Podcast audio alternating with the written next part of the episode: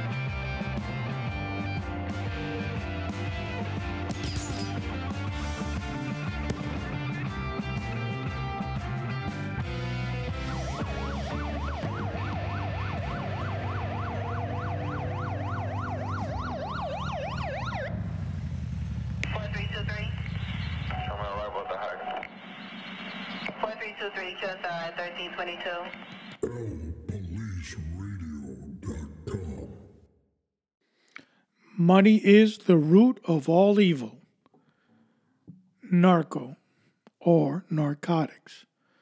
Now, of course, the scripture says that. It's in the Bible. Money is the root of all evil, that Christ himself said. And we're going to look at what happens. It's not the art of making money. It's the art of what happens with the money. We're going to talk about some cases that have occurred. We're going to talk about a whole lot of people that have been in the narcotics business, and uh, today they're dead or in prison. So that's the end game for those that are listening. And we're also going to talk about where are we going. There's a lot to talk about. We're going to talk about, of course, uh, the people that are defending us on the front line, and that is the Drug Enforcement Agency. And they've done a terrific job. And they are the unsung heroes in a lot of this, because a lot of what they're doing sometimes is not on the up and up. And that might be a little confusing. You might be saying, well, what are we talking about? But we're going to get into all that. We're going to don't let's not rush the train forward before it gets to the next stop. So now we've added on L Police Radio dot com on the upcoming shows. November fourteenth, twenty eighteen. We're up to November twenty eighteen. I just added that uh, this morning. I'm actually recording on a Sunday night. Well, that tells you everything. November fourteenth, twenty eighteen, The Plastic Gun. And that show is basically going to be about uh, conceal, conceal carry. And we're going to talk about some Uh, bad reputations that have occurred, some myths, and some truths. And that's going to be a good show to look forward to. Just prior to that, on uh, episode fifty-nine, The Plastic Gun is episode sixty-one, fifty-nine, which is October thirty-first, we're actually going to do uh, firearms training. So we're going to have, uh, that'll lead into the uh, Plastic Gun couple of weeks later. So look forward to it, because it's a good topic. It's a hot topic. And uh, there's a lot of stuff going on about uh, concealed carry. Now, we've got a lot on the on, on the um, on the tarmac here that we're going to have to cover. We're going to have to, you know, float up to thirty-five thousand feet. And uh, we're going to look at the drug trade and the obsessed amounts of money that these people are making. Sky's the limit. The power is amazing. And I want everybody to have their pencils, crayons, paper, and cray- uh, cardboard boxes ready. Because how many, boys and girls right here, how many actually believe that these narcotic rings do not have any governmental influence anywhere in the world. Anybody? Do not believe that any government is involved. Okay, one hand, that's it. Okay, we'll get to you in a minute. Just for now, just listen. That's the problem. That's why the drug trade is at the levels that are they're in, because a lot of people actually believe that these people started small, went big, and the governments out there, when I say governments, I'm talking about all governments around the world, are out there tooth and nail trying to catch them. And that's not necessarily true. A lot of them out there, they're in partnership with them. They either eliminate them and put somebody else, but it's a business. And it's a scary business. And the mob, you know, when we I had a show about Costa Nostra, and we talked about how the United States government set up the Costa Nostra in Sicily and set them up in different ports. And they made deals with Meyer Lansky and uh, about the ports of New York to watch out for Nazis during the Second World War. So there's nothing strange that the federal government or governments make deals with criminal enterprises. They do more than what public, what the public really knows. Now, I want to say one thing. Let's not make any crazy notions that drug dealing is something that's supposed to be honorable and uh, Robin Hood type of thing, because it's not. We're going to cover some of stories like that, but it's not. And I want to especially dedicate this show to D E A agent Nicky Camarena that died. He was uh, kidnapped by Mexican police and tortured and put to death. Uh, he was a D E A agent, and there's not one D E A agent on this planet that won't talk about him and his and his greatness because of what he endured. And I would not, I'd be remiss if I get into this show and I talk about all this and I don't mention him. So I do want to say that this show is dedicated on his behalf, and towards the end we will have a moment of silence for Nicky Camarena. But before we all do this, everybody knows the lineup. Put your pencils down, kids. It's time for the El Police Radio News Countdown.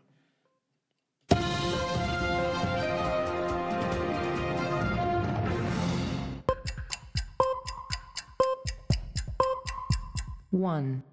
Well, of course, we have uh, three D E A stories to talk about in our news segment.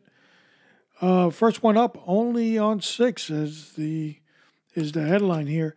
D E A special agent says heroin, synthetic opioid, and main focus for the is the main focus for the agency. Uh, David Zahn is the assistant special agent in charge of the D E A in the Albany district, and that's up in New York. Right now, he says stopping heroin is D E A's management's top priority. One reason for that. He says heroin is now being laced with dangerous synthetic opioid that are killing people. Now that the fentanyl and the senfentanyl are being added to it, what's really got our attention is over the overdose death, because one thing to have addiction is another thing to have dead bodies all over the streets. They're lacing this stuff with all kinds of stuff. They're even making it look like candy, too, so be on the lookout for that. So think about it. This is not part of the news. I'm, I'm off subject here. A thing called P five hundred, and uh, it can easily confuse kids in thinking that it's candy, so keep on the lookout. So D E A, they're on the hunt for this stuff because it's killing people. Two. Another D E A story. And we've got D E A announces enhanced focus on, uh, on Green Plains AIM state's level l- largest ever fentanyl bust. D E A announced an enhanced focus on drug trafficking in the Great Plains on Thursday with the creation of a new division based out of Omaha. The new division, which will oversee Drug Enforcement Administration work in Nebraska, Iowa, Minnesota, and the Dakotas, comes as the biggest fentanyl bust in Nebraska history heads to federal court. And then it, it goes on and talks about who the suspects are. I wouldn't even mention them, not to dignify them. But I picked this story especially because they talk about, look at look at these states that they're talking about. Uh, Nebraska, Iowa, Minnesota, Dakotas. They're saying high crime rate in areas that the D A's in there busting people. That goes to show you that this thing is a lot bigger than what citizens actually believe. Mm-mm-mm. Number three. Where, where, where's the guy? Where, hello, where's she at now? Three. Thanks. You know, we got a lot we got a lot to cover, honey. We we had to get those one, two, threes out there real quick. So, all right. Now, now we're waiting on me. All right, in the last D E A story, uh, investigators looking at upstate physicians for possible uh, overprescriptions. Three out of four people addicted to heroin stated started with pain medication because of the medication community is now aware of how addictive painkillers can be. The Drug Enforcement Administration is seeking out irresponsible doctors with special task force. David Zahn is assistant special agent in charge of the D E A Albany District Office. We have multiple cases in all five offices of upstate where we're looking at doctors and physicians. One of the D E A most notable cases in New York is still going through the court system. Buffalo doctor Eugene Gosey is named in a federal indictment accused of illegally issuing hundreds of thousands of prescriptions for opioid. I'm a knucklehead. Doctor Gosey wrote more prescriptions than all the doctors in the state of New York. Amazing. So, of course, yeah, they're, they're trying to stop the addiction because it leads to bigger things. So I tell you, there are unsung heroes. They're called the D E A, the Drug Enforcement Agency. Uh, okay, where's the bugler now? First it's Honey. She's disappeared. Now the bugler. What is he? he he's polishing the bugle. All right, hurry up. I think he got too much uh, polish on the uh, trumpet there. Money is the root of all evil, narco. Now, Netflix has um, given a lot of its subscription holders the episode, I believe they're up to episode, not episode, uh, but season four. And they they have given us in this uh, show, Narco, the... the dealings of the underworld and dealing in and basically uh, cocaine. A little brief about marijuana, but it talks about mostly the cocaine industry. And they start off with uh, Pablo Escobar. And then they go into the Cali cartel. And so that's uh, seasons one, two, and three. And now season four, they're headed towards Mexico. But before we get into who the players are and what we're trying to really focus on, there's a lot of people out there, and in some of my review for this episode, there's a lot of people on YouTube and Google and so forth that are proclaiming that there is a a specific group or a specific ethnicity of people that truly control the narcotics industry and are making money hand over fist. But I I did research some of that, and I did go into the comparison dollar for dollar. So I'm not going to go into all groups because Asians are into narcotics. Uh, we even know that the heroin and the opioid epidemic, Uh, some of this stuff is being produced from Afghanistan, believe it or not, and it makes its way over to this country. So we can get into all kinds of ethnicities that are dealing in drugs. But I specifically picked out uh, the racial profiling, as we call it, uh, the specific group that has been most braggish about making a ton of money. And one of them has been uh, Freeway Rick Ross. And his estimated worth was nine hundred million dollars. That is a lot of money. He was sentenced to a life in prison for dealing in drugs. His sentence on appeal was reduced. He got out. He's out now. And he claims that the C I A pretty much put him in business to sell and distribute drugs with the purpose of gaining the illicit money so they can move it around, and especially in his case, uh, the guns that were being sold to the Contras in Nicaragua and so forth.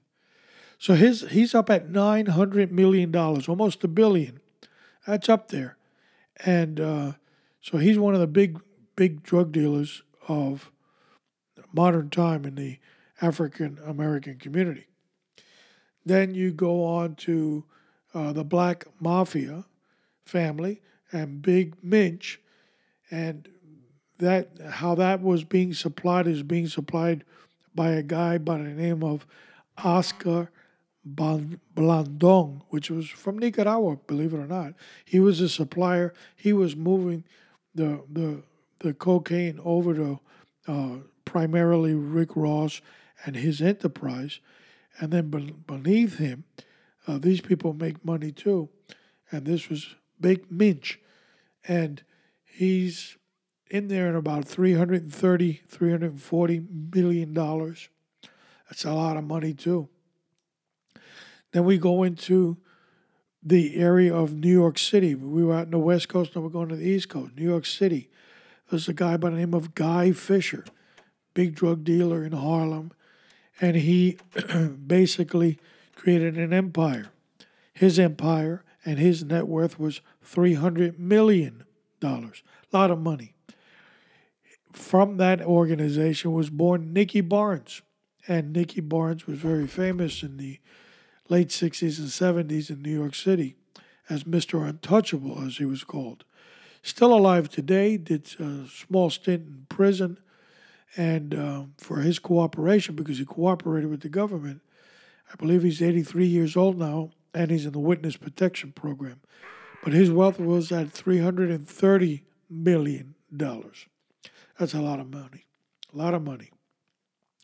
Then we go into Lester Lloyd Koch. What an appropriate name, huh? four hundred five million dollars was his estimated worth. And he was peddling drugs through Jamaica, the Jamaica network or the Jamaican posse. People like Jim Brown and and Burke or Blake were under him, and they were also uh, rich, or not as rich as the four oh five, but they were up there as well. Then we're going to change it now to the uh, ethnicity of the Colombians. One of them was the cocaine. There's a Another documentary on Netflix on that, Cocaine Cowboy, with Griselda Blanco. And she had an estimated worth of one billion dollars, and she was part of the Medellin cartel. Now, she was a distributor. In other words, she received the product in America and distributed it outwards. Now, When we're, we're at the Colombians now, so now is when it's going to start to balloon with some ridiculous amounts of, of money. And and some of these figures are are just mind-boggling. And people or society always want to know, who's the top dog? Who's where's the money end? Well, you can't really tell who where the money ends because they're still counting it. And they'll be counting that money for a long, long time to come. But what I can tell you is you have to also look at the error we're talking about. And specifically, I'm talking about an era in, in the nineteen eighties or early eighties. It's when the cocaine really ballooned and blossomed in, in America and especially in Miami. And through that era, the amounts of money of money laundering were outrageous. I mean, this is something that nobody was ready for. No, I don't think the government was really ready for it. I don't think uh, the banking industry was ready for it. Nobody was ready for this amount of money.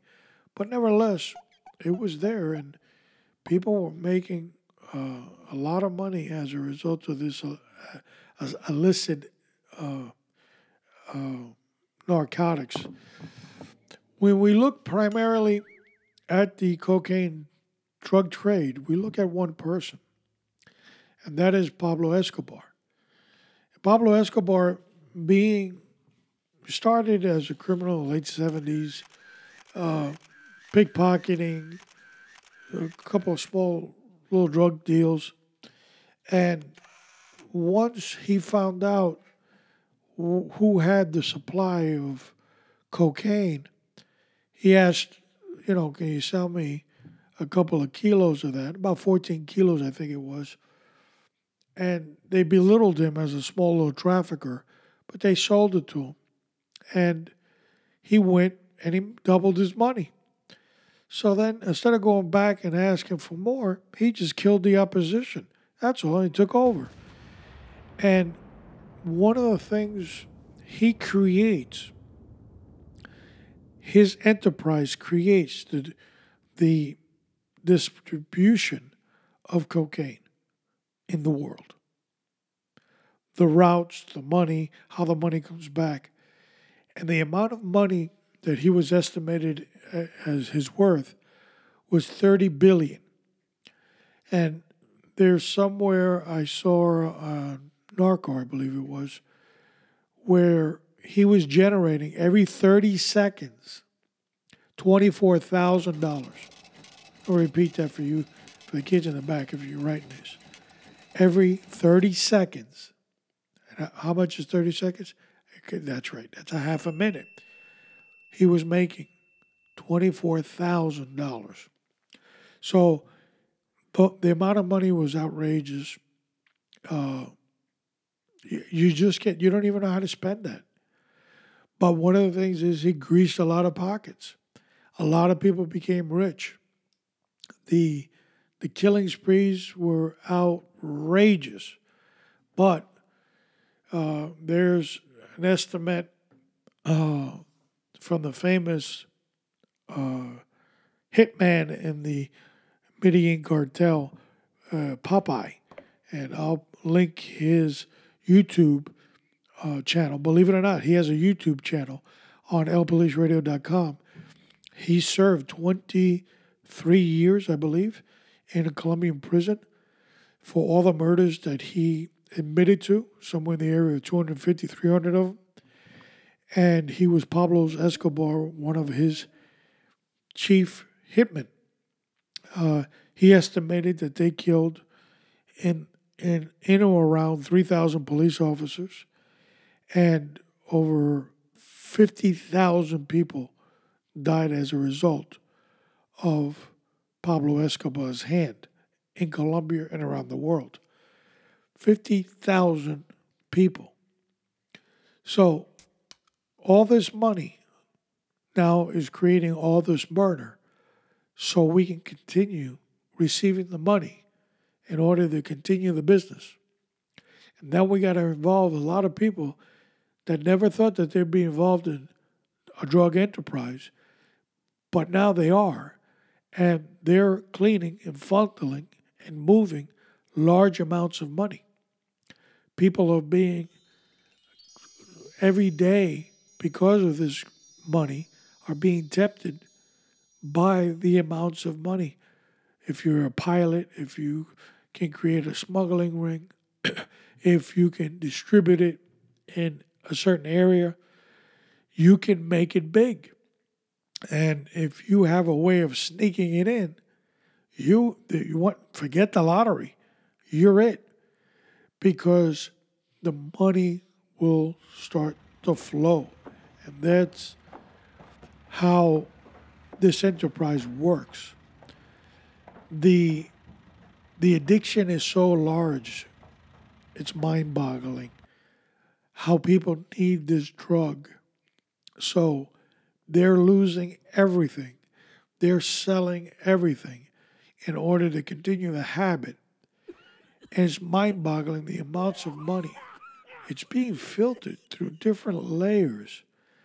And just think about it. The guy that's distributing it was estimated worth of thirty billion dollars. thirty billion dollars. And, and we don't even know if he's the biggest one. I mean, now, now, I do want to say this. To put it in perspective, the thirty billion dollars that he was, uh, his net worth, that was in the eighties, late eighties. Okay? Let's put this in perspective. Imagine what those thirty billion dollars would represent today. So this this amount of money is, remember what we say on El Police Radio all the time, a gazillion. It, it, it's, it's, it's an amount of money you can never reach. You can't even think about it.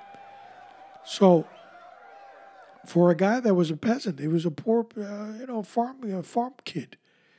And all of a sudden, he's got all this money. And it is outrageous. But let's go in a little bit deeper, because one of the things that Pablo Escobar created was narco-terrorism. Terror, because he terrorized people if they didn't participate in what he wanted. So he blew up buildings. He created the car bomb. He blew up airplanes. He didn't care.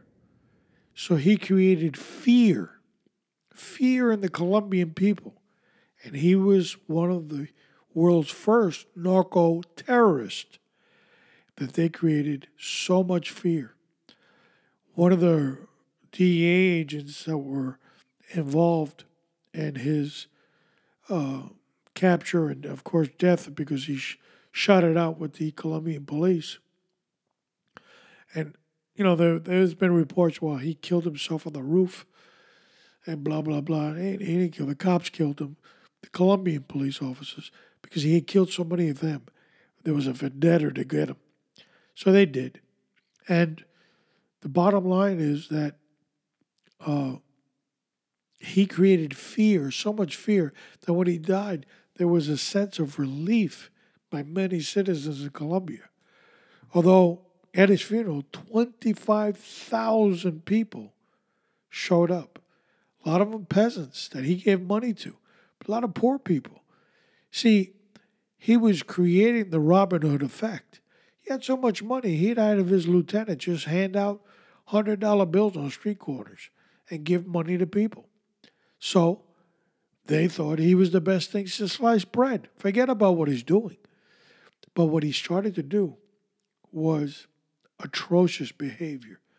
Now, let's dig in a little deeper, and let's look at some of the empire that came with it. Now, before we get in deeper with, with names and people and so forth, most likely I'm going to mention a couple of names that you've never heard of. And I know there's always people out there, I know all about this. I saw a documentary. I know all about it. But there's going to be a couple of names that I probably mentioned you never heard of. And they were big in the narcotics business. But I want to take a second, and I want to start talking about how did this all become. Okay? Let's, let's dive back into the history. Let's talk about the law enforcement agency that is tasked with fighting against this narco-terrorism and narcotics, period, is the Drug Enforcement Agency. Well, in response to America's growing drug problem, Congress passed the Controlled Substance Act, okay, and Title two of the Comprehensive Drug Abuse Prevention and Control Act in nineteen seventy. Thus, the foundation of the Drug Enforcement Agency was created. So the D E A actually is created in nineteen seventy-three. But what lays the foundation is this uh, Controlled Substance Act. So Prior to, it was the Bureau of Narcotics. But Congress wanted the D E A to go a little deeper. They didn't just want to go after uh, illegal substances. They also wanted the D E A to control drugs. Okay, so it was more of a control law enforcement agency. Remember the stories that I read earlier before we started with the media uh, segments? We talked about how they're investigating doctors for writing too many prescriptions. So this is a control type of act, and it's the creation of the D E A as a result. Basically, they declare the war on drugs. Now, you've heard several presidents declare it. One of them was Richard Nixon. And they go out and they start making drug busts. There are some legendary drug enforcement agents, and I'm going to post on l police radio dot com two interviews that I did uh, with with uh, drug enforcement agents, and one of them being Mike Levine. And he'll talk a little bit, and there's a couple of books he wrote. Fascinating stuff, fascinating stuff. And but let's let's let's keep on digging here. Let's keep on writing. And kids in the back, don't fall asleep on me. Pay attention here. All right. So, in uh, August fifth, nineteen seventy-four, there was a tragedy that occurred in Miami, where the D E A office building crashed, killing seven and trapping others. It was devastating. Between one hundred twenty-five and one hundred fifty people were working in the building at the time. And uh, the training, uh, they, the National Training Institute, the D E A's first training program, was located at its headquarters, okay, because there, there wasn't enough real funding to create anything else other than that. But going back to the issue that occurred in Miami, it was one of the first devastating acts that occurred to the D E A. And they have been a law enforcement agency which has really, really paid the price in many, many ways. Not only have their D- DEA agents uh, been tortured, killed, and and gone through a lot, some of them have been disowned by their own agency once they retire, because they're the bearer of many secrets. So this has not been a glamorous thing for a lot of them. But let's continue looking. I want to focus a, a second on the, the amount of training they needed. We're somewhere in the area of nineteen seventy-four now. So uh, as the government usually has a lucky streak about them, they're not going to really finance you with all the bells and whistles. So the D E A is forced to create a training center at their headquarters. They got a, an old bank, and they I guess they bought the property, and they converted that into the training center.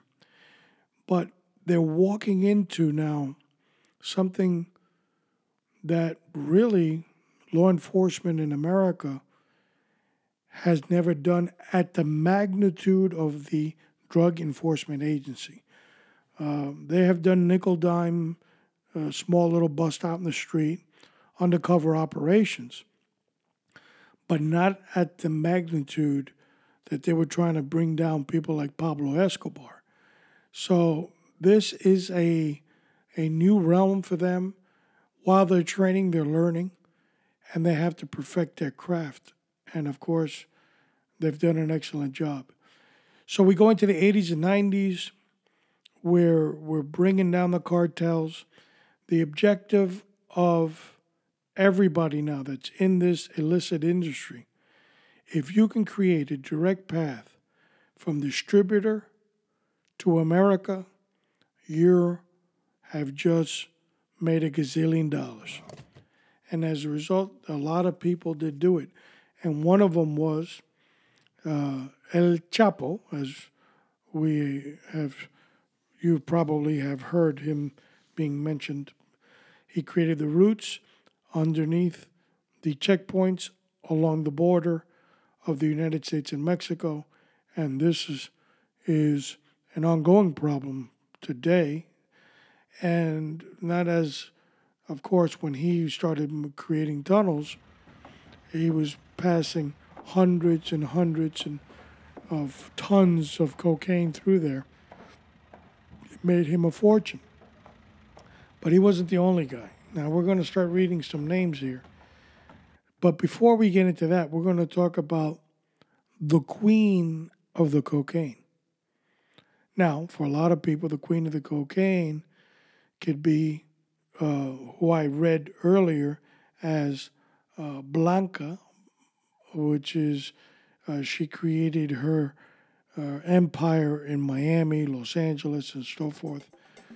But even though they regarded her and there was nicknamed her that, she was really a distrib- she, she was to, her job was to distribute the product for the Medellin cartel, which she was a part of, in America.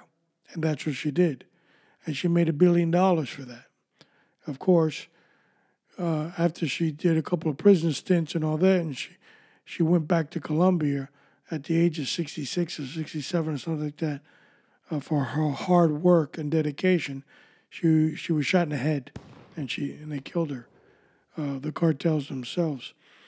But there was another lady out of Bolivia by the name of Sonia de Alta. Now, she created the production of cocaine in laboratories in Bolivia. Now, during the seventies, in the, in the country of Chile, Pinochet was a very ruthless dictator, and there were crime labs or cocaine labs uh, that were so in, in the area of Chile, and technicians, scientists, and so forth. But Pinochet had um, a rehabilitation program that he had set up. It was called the Bullet. And if you were arrested in Chile under Pinochet for dealing in drugs or creating of drugs, you were put to death. So people fled, and a lot of them fled to Bolivia. And in Bolivia, they created these laboratories, and the Bolivian government itself in the early seventies was in the drug business, saying that they would mass produce this, making a lot of money and selling it to every American they could. And Sonia de Alta was one of those individuals, and she was known as the Queen of Cocaine. She later becomes a government uh, witness, and she's currently in the Witness Protection Program, uh, ages sixty-something, sixty-four, sixty-five. And, um, but she's still alive today. She made gazillions. And Pablo Escobar uh, himself was giving her the name uh, the Queen of Cocaine, because he was asking, not, no, he wasn't asking for kilos. He was asking for tons. And the tons were being produced by this woman's operation. To him, he was paying and doubling in his profits, and business was good as a result of that. So our first gillionaire is going to be Sonia de Alta, okay? Estimated worth, nobody knows. She's in a witness protection program. Pablo Escobar, thirty billion dollars until he was gunned down. Then José Gonzalo Rodríguez Gacha. Who is he? Well, he's an individual. He was a Colombian drug lord. This was the guy that had the army, the arsenals. They called him El Mexicano. He was just as rich as Pablo Escobar, but he, people feared him, okay? There was a difference between him and Escobar. People feared Gacha or El Mexicano. They feared him. And on Pablo Escobar, at the time, he was mostly into the selling distribution. He wasn't as feared. They both knew each other. They, they both uh, worked together. But the power was El Mexicano. And he wasn't Mexican, by the way. He was Colombian. So José Gonzalo Rodríguez Gacha was a Colombian. He was called El Mexicano because he had an, a, a fascination with the ethnicity of the Mexicans. He would wear Mexican hats and listen to Mexican music, and uh, he would have ranches in Colombia and so forth. So uh, they nicknamed him the Mexican. But he had the power. He controlled by pure fear. And uh, he was gunned down in nineteen eighty-nine and in a shootout with police in, in Colombia, and that was the end of him. So that power base now is transferred over to Pablo Escobar. Escobar had money, but he never had the power that El Mexicano had. So uh, you can dwell a little bit on that. The Cali cartel comes in now. They come up with an elaborate program of espionage listening. They want to know what the government knows. They are more businessmen. They were known as Los Caballeros de Cali. They were the gentlemen of Cali, okay? They try to run their operation like a Fortune five hundred. Of course, the outcome, they um, are sitting in prison cells. That was their outcome. There were some more in Colombia cartels that were created uh, from nineteen ninety to twenty twelve. Uh, in Norte uh, del Valle in Colombia cartel, and, uh, and the North Coast cartel, which kind of died in the, around twenty oh four. So they're smaller groups now. Now, remember, boys and girls, I said, if you could create the pathway from product to intended country or selling point, in this case is the good old U S A, you will become a gazillionaire. Well, our gazillionaire is called Amado Carrillo Fuentes, the Lord of the Skies, El Señor de los Cielos. And he basically created a whole lot of money, okay? And he was flying, flying the shipments, okay, through, um, he was flying the shipments through uh, Colombia to Mexico, landing them in Mexico, and that made him a whole lot of money. Um, he becomes a drug lord. Now, he is Mexican. He's a drug, he's a Mexican drug lord. Now we're going into the beginning of the transfer from Colombia to Mexico.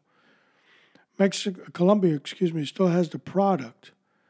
Mexico now wants the product, and they are determined to get it through the U S.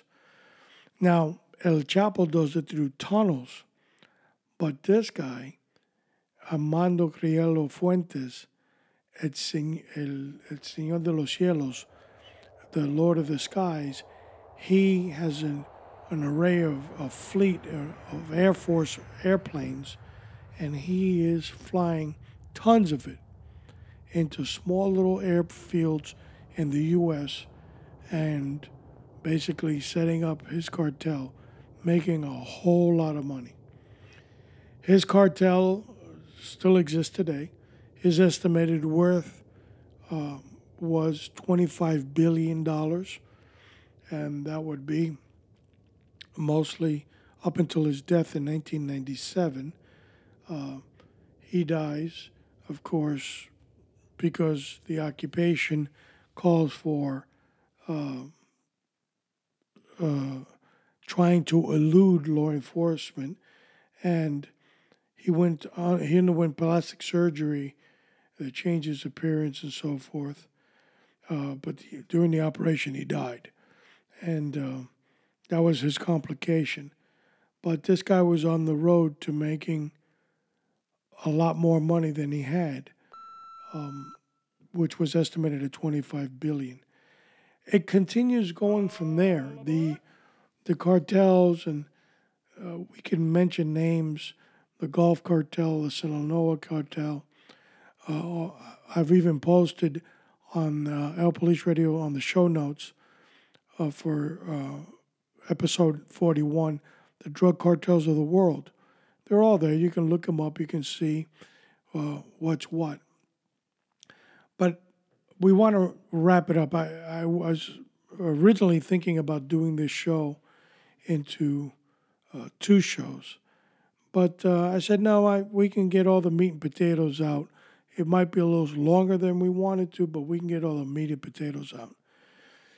Look, the bottom line is whether it's heroin, cocaine, marijuana, or whatever the illicit drug is, don't fool yourself. These governments have pushed this stuff, peddled this stuff, have received heavily amounts of money.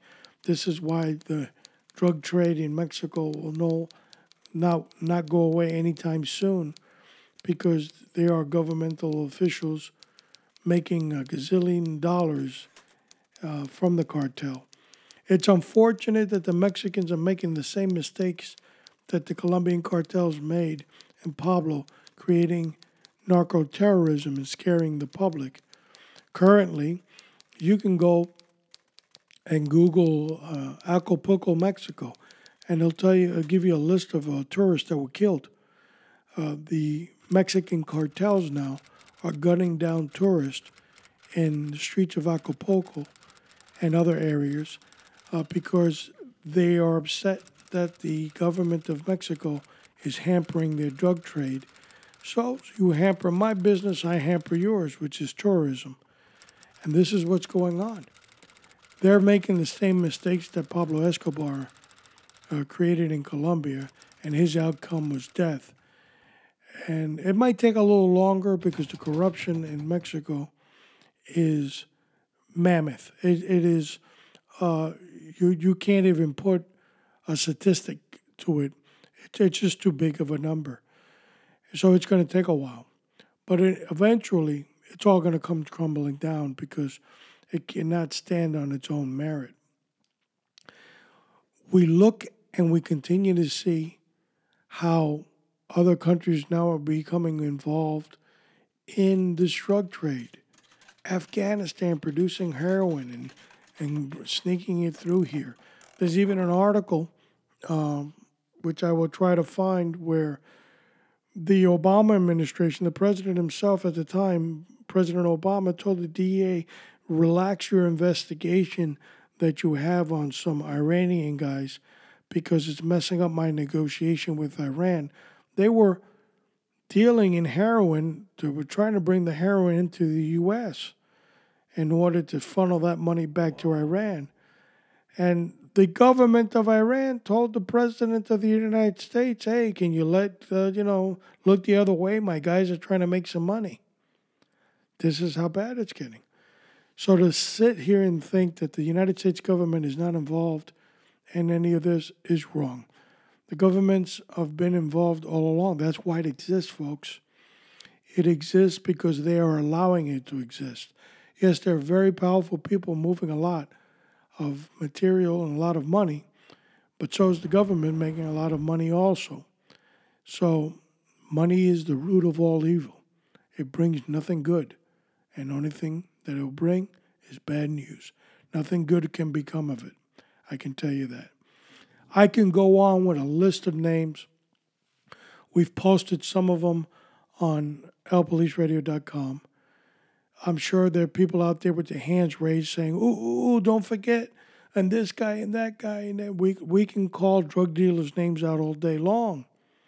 But that's not the point of the, the episode. The point of the episode is, look at all the money they made.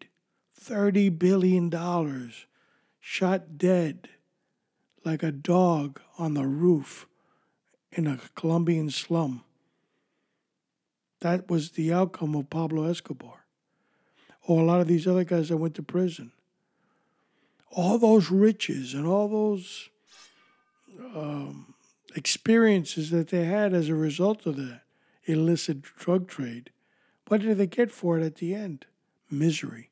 Sons that were killed, pe- daughters, families assassinated, people going to prison. It brought misery to their lives. So there are a lot of people that think that the drug business is glamorous because of the money. But our Lord has said money is the root of all evil. And if it comes from God, it's one hundred percent on target. So let's start breaking into our segment, the oh nine Training Tip.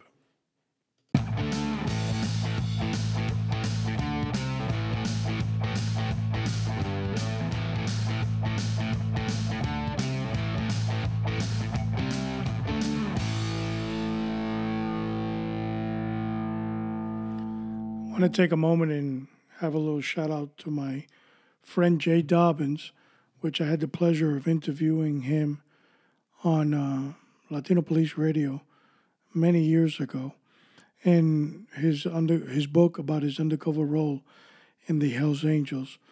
And um, I might have said earlier, um, mixed him up as a D E A agent as well, but he was part of the Alcohol, Tobacco, and Firearms, A T F.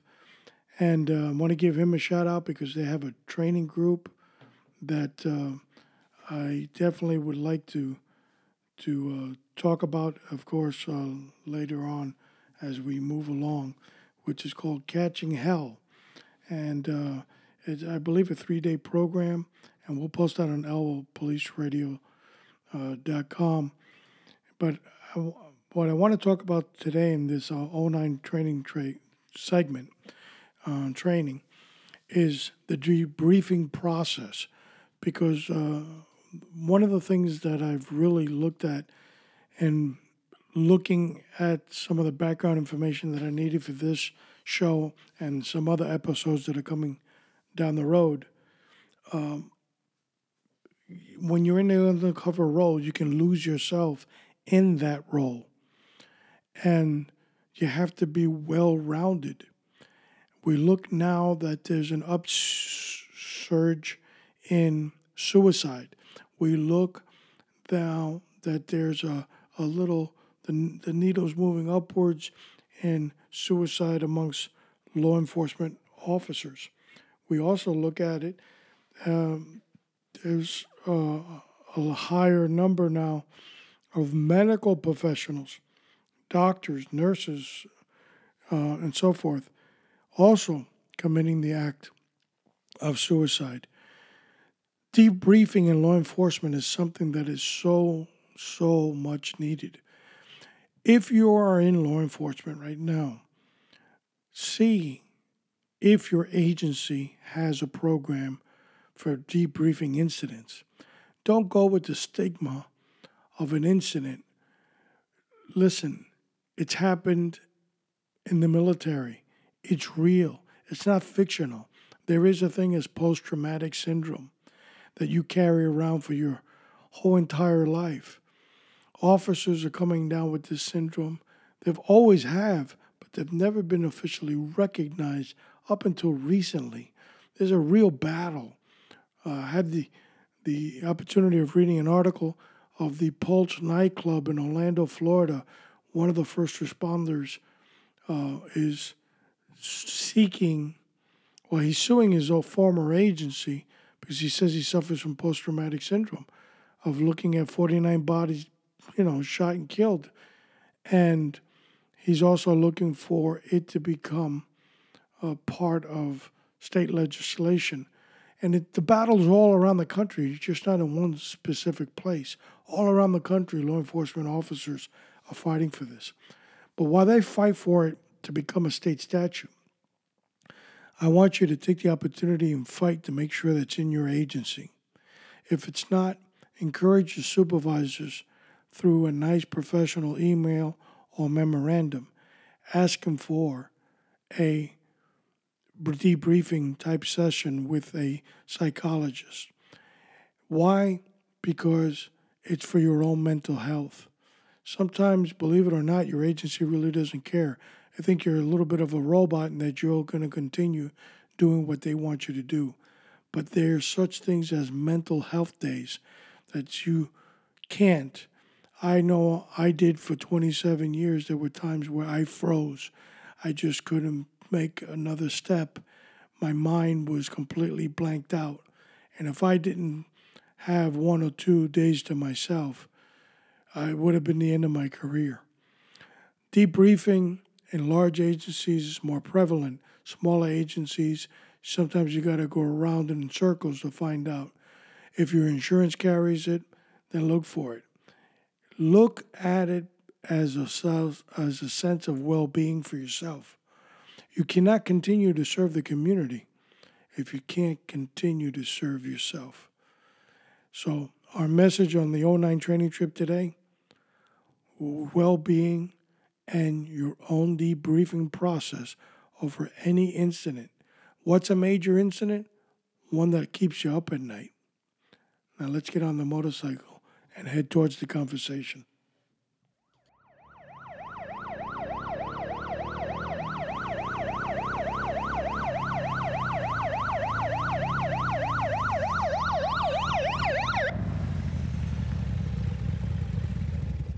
What kind of relationship can light have with darkness?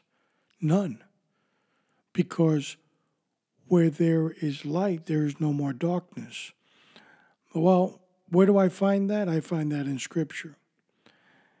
Our Lord Jesus has told us that money is the root of all evil. And he wasn't thinking of necessarily narco-terrorism. He was thinking about your own soul and what creates sinful behavior. Money is a catalyst. It produces that behavior because you don't have any worries about paying for whatever illicit thing you want to do. That's why the Lord pointed it out. But he, what he's really telling us is that when you do have money, there's great responsibility that comes with it. It's so important to be rooted in a spiritual light. As I said, the light overcomes the darkness. If you're in darkness now and you have difficulty seeing which way you're going, I encourage you to go towards the light. What is the light? Well, it's the love of the cross. It's the one that died for you and for me, that will forgive you of your sins if you ask for him. And he is graceful enough and merciful enough to carry you into your journey, into the future, up to salvation in heaven. It is so important if you're in that dark area where you can't see, to ask for a light. Believe me, ask him. Jesus is faithful to provide that light. What's up next? Well, we did uh, forty-one, of course. If we go in numerical sequence, forty-two is next. And we always have, you know, uh, as I said earlier today, our list now is up to Uh, November, November fourteenth, we're going to have the, the show, The Plastic Gun, as I said in the beginning. So creating content. I'm, I'm, when, when I post something, that means I've already dealt in the research. So I know that I can produce an hour show. So imagine that. Uh, I'm up to uh, November, and this is uh, June, uh, the week of June twenty-seventh. So a lot of things, a lot of things uh, on the agenda. But uh, what comes up next, we're going to read the the July hit list.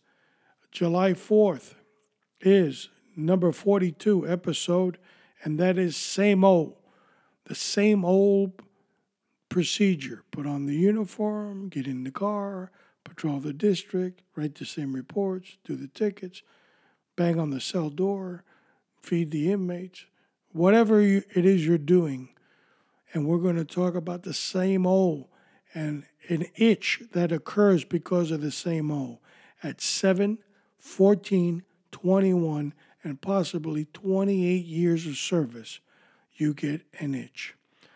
forty-three episode, Suspicious Minds, July eleventh. Suspicious Minds. Is he going to talk about detectives? No. We're going to talk about the high rate of divorce in law enforcement. Episode forty-four, In the Ghetto, July eighteenth. How difficult it is to patrol the areas that are ghettos, barrios, areas that are high crime ridden. How long do I have to be there? Why me? Where's everybody else? We're going to talk about that. And episode forty-five will conclude the July lineup, Oath of Office, the twenty-fifth of July. A lot of us raise our hand in excitement and we take the oath. But what exactly does it mean when you take an oath? That's our lineup for July. Folks, we got a lot of things on the agenda, and I'm, I'm really getting into these things. Uh, again, a one-hour show produces about two hours of research, two or three hours of research. Editing after the radio show is another couple of hours. That kind of puts me at uh, two days, two and a half days. And if I punch out two of these or three of these in a week, well, you start doing the math. This becomes a business. What am I doing? Am I trying to get a gazillion members to come on El Police Radio on one show? No. We're producing library content. Everything you want to know about law enforcement and the aspects of law enforcement and the elements of law enforcement come through these shows. So we encourage you to come on board. Go to el police radio dot com, become a subscriber, a member, listen to the show, go to iTunes, Stitcher, wherever you can find el police radio dot com. And you can Google it. And, and I think it comes up pretty relatively on the first page now. We're getting there. And we're also going to start integrating. Don't forget, kids, after our September uh, eleventh, I believe it is, show, we're going, and that's our anniversary show, we're going to start bringing in the oh nine segments into El Police Radio. So there'll be a show of about a half hour to forty-five minutes on a training subject. So we're going to really start diving into training. Now, when those shows come, that there'll be once a month at least, uh, we're going to change the format for those shows. A little bit different than we do now. Now, what do we do? Uh, I give you a little heads up of what's coming on. We do the three news articles. We go into the meat and potatoes. We do the oh nine training tip, the conversation, and what's up next. But when we do the oh nine training, we're going straight to training, and we're going to conclude in training. So keep that in mind. And that's coming after the uh, September eleventh show. So, folks, it's been my pleasure and my honor. We, I encourage you, please uh, hook up to us on the social networking. You can see us on el police radio dot com. Scroll all the way down the bottom. You see the social networks. I am on um, Twitter at Alpha Mike. Small little letters, Alpha Mike, twenty seventeen, all one word, Alpha Mike twenty seventeen. And there I post a lot of the stuff that we're going to be talking about in the future. So a lot of my posts have something to do with an episode that's coming. And, of course, you can always reach out to us on El uh, Police Radio on Twitter as well. Now, before we break away, I want to honor Enrique Kiki Camarena and a little bit about who he was.